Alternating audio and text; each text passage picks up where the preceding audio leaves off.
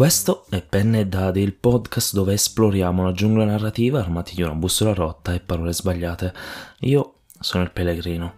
Ti guiderò oltre i confini delle storie parlando di libri, scrittura e giochi di ruolo. Che stiamo aspettando? Si parte! Fantasy spagnolo. Ben trovato a Penne e Dadi. Oggi ci addentriamo alla scoperta di un mondo un po' diverso, no? Che è un po' lo scopo di questo podcast.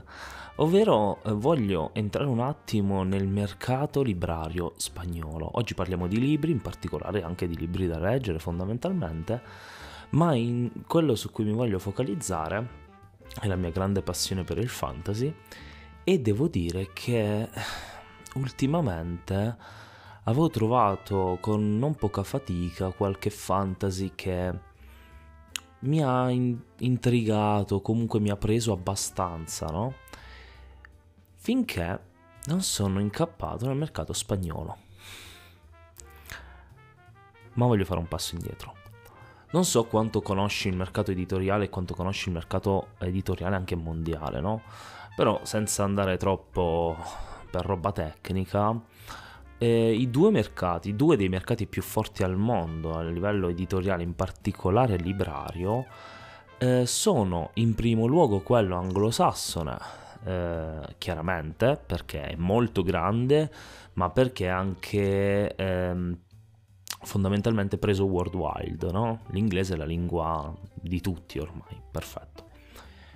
Un altro però mercato gigantesco dove c'è tanta ricchezza e soprattutto un mercato estremamente florido è il mercato spagnolo. Spagnolo non solo di Spagna, anche di Latino America e ehm, tutte le nazioni uh, che parlano spagnolo a livello culturale hanno un, un'attenzione per i libri molto diversa da quella che abbiamo noi. E questo già è un punto estremamente interessante, credo, no?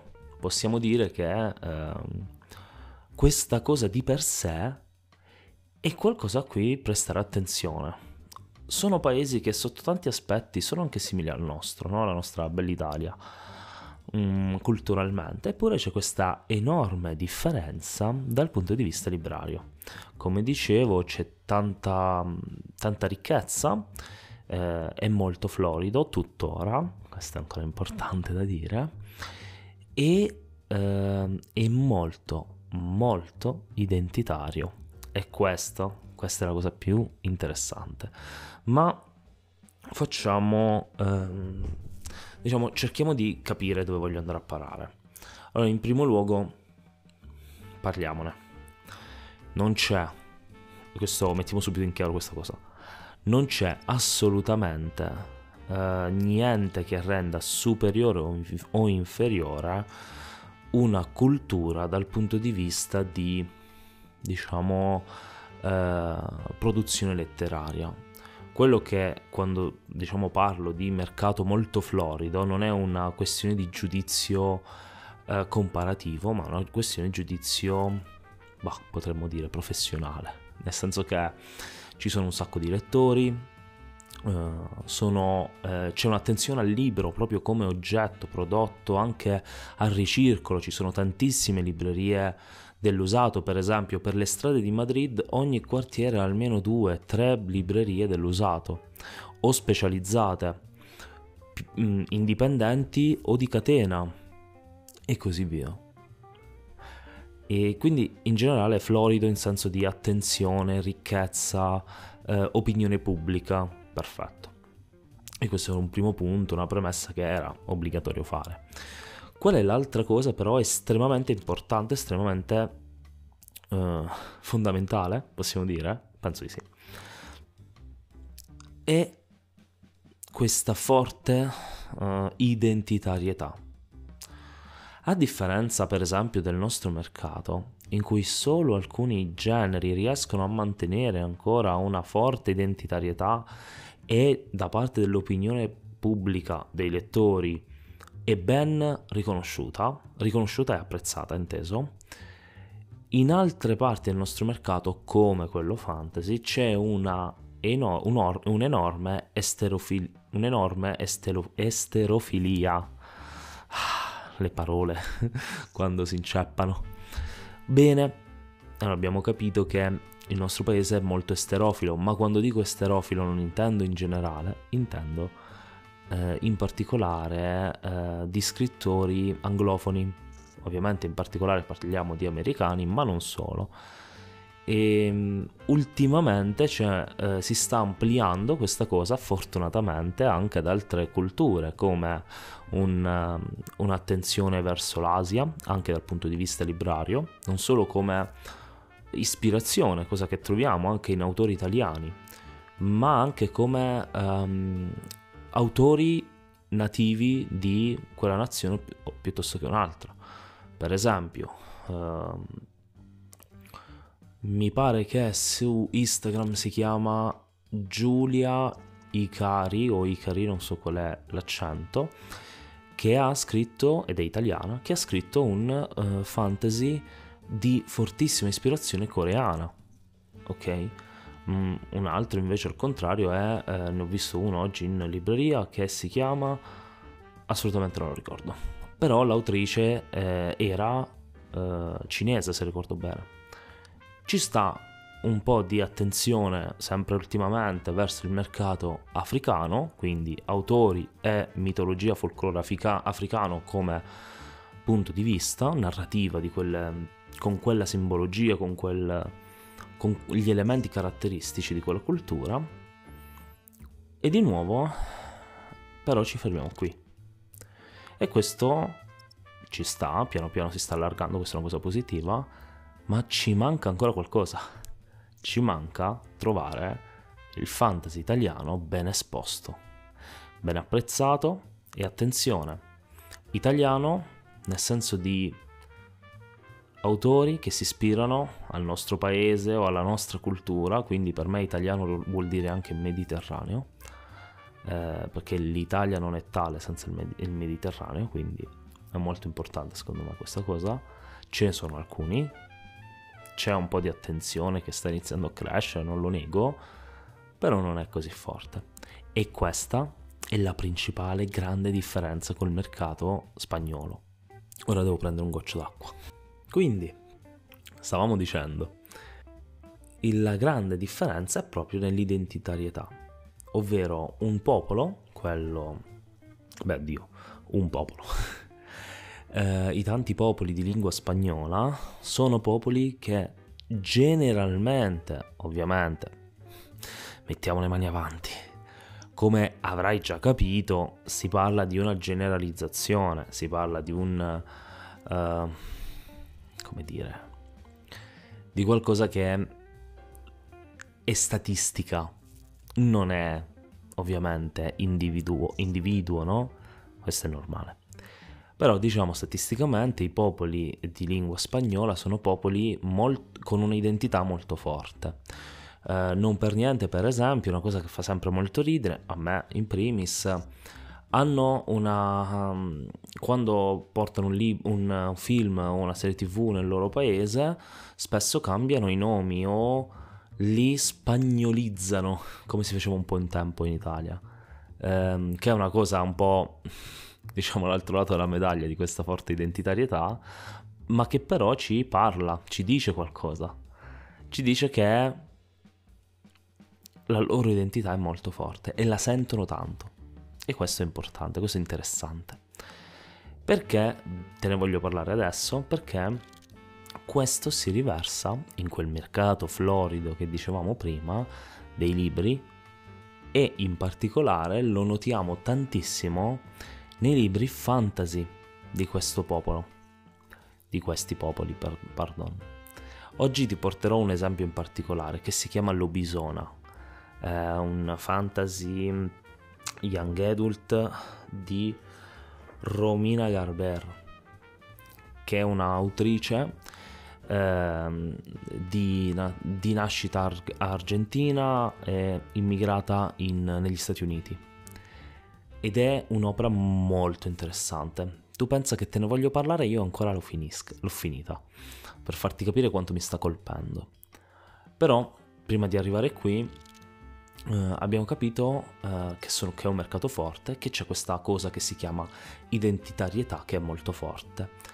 Ma capiamo un attimo come nel pratico si vive questa cosa. E questa cosa nel pratico la viviamo, la sentiamo perché eh, ci sono elementi caratteristici di quei popoli, il folklore o la mitologia o le leggende eh, che costituiscono la cultura di questi popoli eh, vengono usati come fonte di ispirazione invece di altri elementi molto più classici per noi come il medioevo nord europeo, ok? Che questo è assolutamente giusto prenderlo, cioè se vogliamo scrivere di una roba nord europea come ispirazione va benissimo, non, è, cioè non sto giudicando quello, però parliamo anche di questa cosa che secondo me è importante, scopriamo un po' questa forte identitarietà. E quali sono questi elementi? Allora innanzitutto abbiamo una forma di magia, di mm, world building fantasy, no? quindi quegli elementi caratterizz- che caratterizz- caratterizzano il genere, che sono diversi. Ma diversi come? Ci sono forme eh, di magia più... da un lato più sottili, più interne, più personali, e dall'altro lato molto pratiche, come l'uso di erbe o non erbe o cose di questo tipo, no? E in Lobisona lo vediamo tantissimo. Allora, eh, credo che adesso sia il momento di fare due chiacchiere sul libro perché lo userò come reference così capiamo un attimo a cosa mi riferisco. Romina Garber ha utilizzato la sua mm, provenienza argentina per scrivere questo libro e ha usato eh, una leggenda, se ricordo bene, in particolare come base fondante, ma poi eh, anche altra mitologia del popolo argentino, che ovviamente è di origine spagnola, come filtro, ma è, è di origine più antica, okay? spesso precolombiana, che si è unita alla, al, a, diciamo, al colonialismo spagnolo e quindi al, al cristianesimo fondamentalmente. Ed ecco che è venuto fuori qualcosa di molto particolare. Ma torniamo a noi. La, ehm, la Lobisona, no, questo romanzo, parla di una ragazza, di una ragazza immigrata eh, che vive in America, in particolare a Miami, e vive però clandestinamente. Perché? Perché è un'immigrata clandestina. Lei e la madre eh, sono scappate dall'Argentina. Lei non se lo ricorda perché era molto piccola, la madre l'ha sempre tenuta praticamente segregata, perché lei ha una particolarità, ovvero ha degli occhi molto strani, che poi scopriremo essere il sintomo, o meglio, il simbolo dell'essere un Septimus, che è appunto, eh, diciamo, essere qualcuno nato con la magia. Quindi in Lobisona a un certo punto la madre di Manu, che è la protagonista, viene arrestata, questo succede, lo, lo dice direttamente la trama, la quarta di copertina, quindi non sto spoilerando, e, e Manu alla ricerca di un padre perduto e alla ricerca di qualcosa di più eh, anche di capire come aiutare la madre fondamentalmente, um, si imbatte nel mondo dei Septimus, entrando in quella che è una specie di accademia di magia chiamata El, Hard- El Jardín, scusate la mia pronuncia spagnola deve ancora un po', bisogna essere ancora, bisogna che sia ancora lavorata insomma. Dicevo, in questo, in questo giardino, che come lo chiamano, in questo labirinto, perché poi ha più nomi, um, loro vivono un po' come classica accademia di magia, tu hai le camere, un po' come college, no? Um, e ci sono le, le lezioni. Qui scopriamo che i Septimus sono divisi in Brujas e Lobison, o Lobisones in particolare, che sono le ragazze Septimus, nascono brujas, quindi possono manipolare un elemento, mentre i lobisones, i ragazzi eh, Septimus, eh, nascono con la capacità di modificare il corpo, generalmente eh, tipo mutaforma semi-animale o potenziamento dei sensi o del corpo stesso, ok? Uh, quindi questa è la base. Lei si chiama Lobisona, questo ci dà un indizio, in... cioè il racconto si chiama Lobisonna femminile, sicuramente ci dà un indizio su qualcosa, però eh, diciamo queste sono le coordinate che ci serve sapere. L'opera, tutta l'opera, è intrisa di un uh, misticismo che non si trova spesso e quasi, anche se è molto, è letteralmente high magic, è quasi un, uh, un, realismo magico. Ci dà questa sensazione qui, no? Sapete, quelle storie in cui siamo nel mondo reale, è tutto preciso, ma c'è quella piccola cosa che è un po' magica, o almeno sembrerebbe tale, no?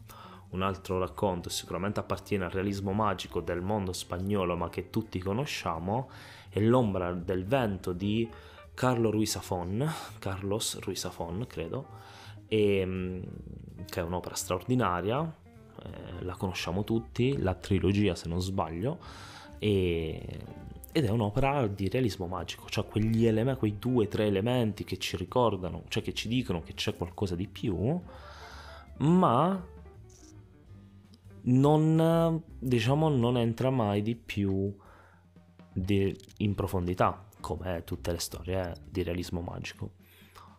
Mentre eh, la Lobisona è eh, un'opera che ha le vibes di un realismo magico, ha questa vibes di la magia è qualcosa di oltre comunque. Cioè noi la studiamo, siamo parte di essa, essa è parte di noi, ma è qualcosa di oltre lo stesso.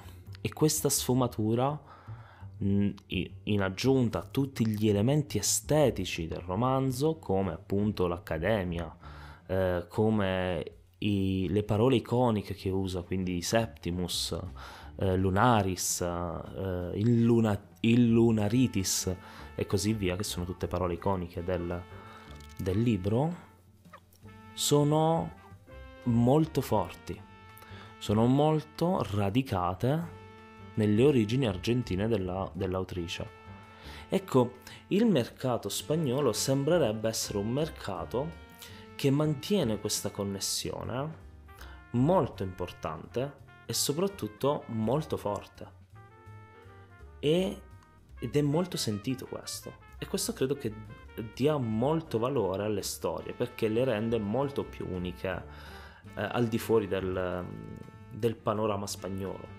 Per noi italiani, per esempio, che abbiamo volendo una larga ed enorme storia a cui attingere, ehm, ecco che eh, non, non scriviamo storie di questo tipo, o meglio, non sono tante le storie di questo tipo.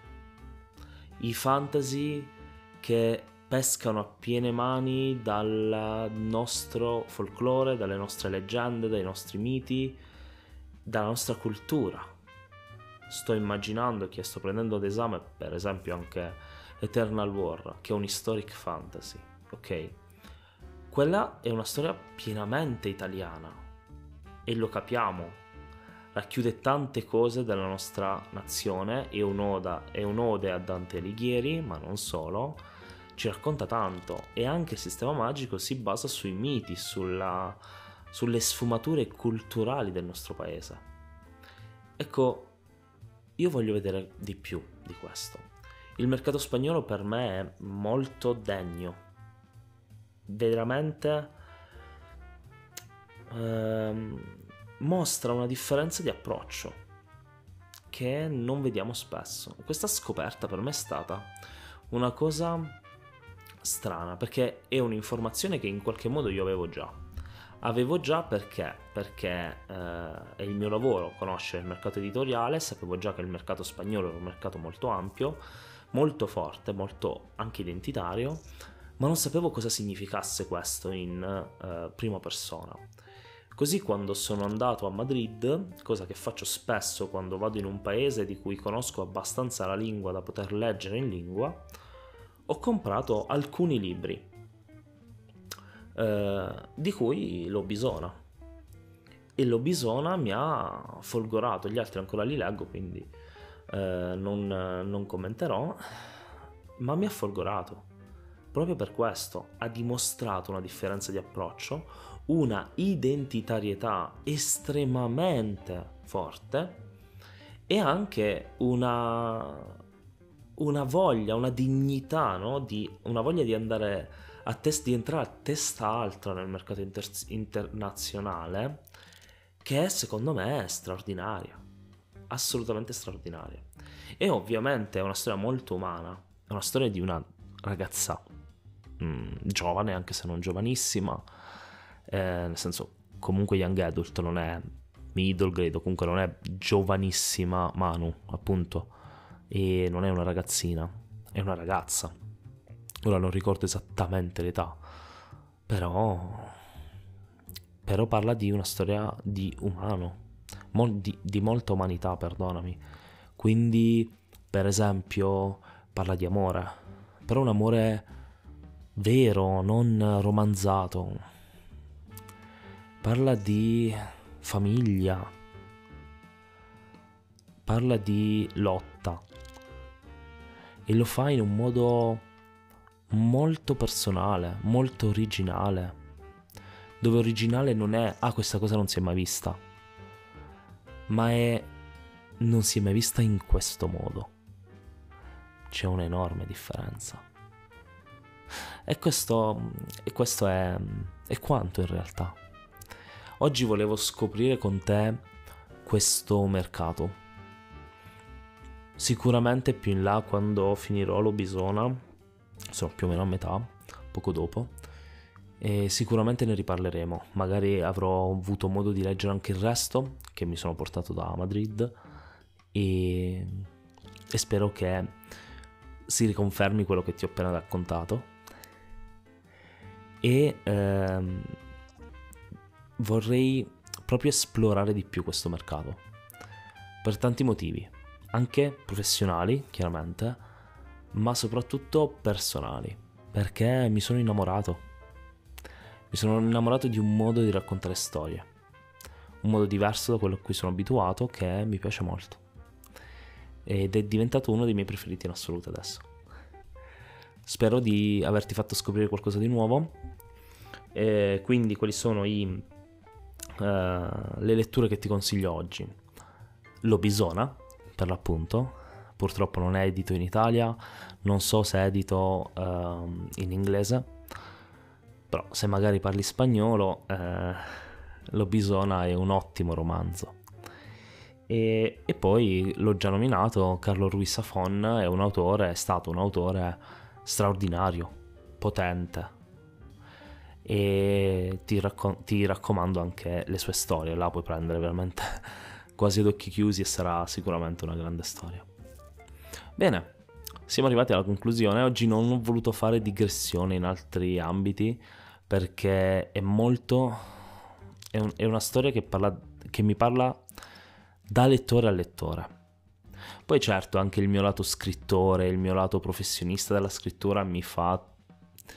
viene colpito da, da quello che ho diciamo scoperto, no? Però è principalmente da lettore che mi sono innamorato, quindi niente, volevo dirti questo e mh, mm, le solite cose se ti è interessato, se hai avuto curiosità per il mercato spagnolo, cose del genere, metti un, metti un segui al, allo show, così che magari la prossima volta che esploriamo meglio questo mondo eh, sarai aggiornato. Ascolta anche le altre puntate, eh, dammi qualche feedback. C'hai tanti modi, in descrizione ci sono il mio Instagram, il mio Threads eh, e anche il mio Telegram. Eh, puoi visitare il sito di Scripta dove troverai tante cose legate al mondo della scrittura e delle parole in generale, delle storie in generale e ehm, come al solito se conosci qualcuno a cui può essere d'aiuto questo episodio che magari credi che eh, possa essere interessato al mercato spagnolo e a scoprirlo un po', mandaglielo, condividiglielo. Eh, sei tu il principale motore di condivisione di questo podcast, quindi non mi fa, mi, fa, mi, mi fai un favore sicuramente, ma in modo assolutamente naturale, mi piace sapere che il podcast si condivida da persona in persona. È un modo molto umano, di nuovo. Bene, come al solito la chiusura è sempre troppo lunga, ma questa volta questa scoperta finisce qui e noi ci sentiamo al prossimo episodio.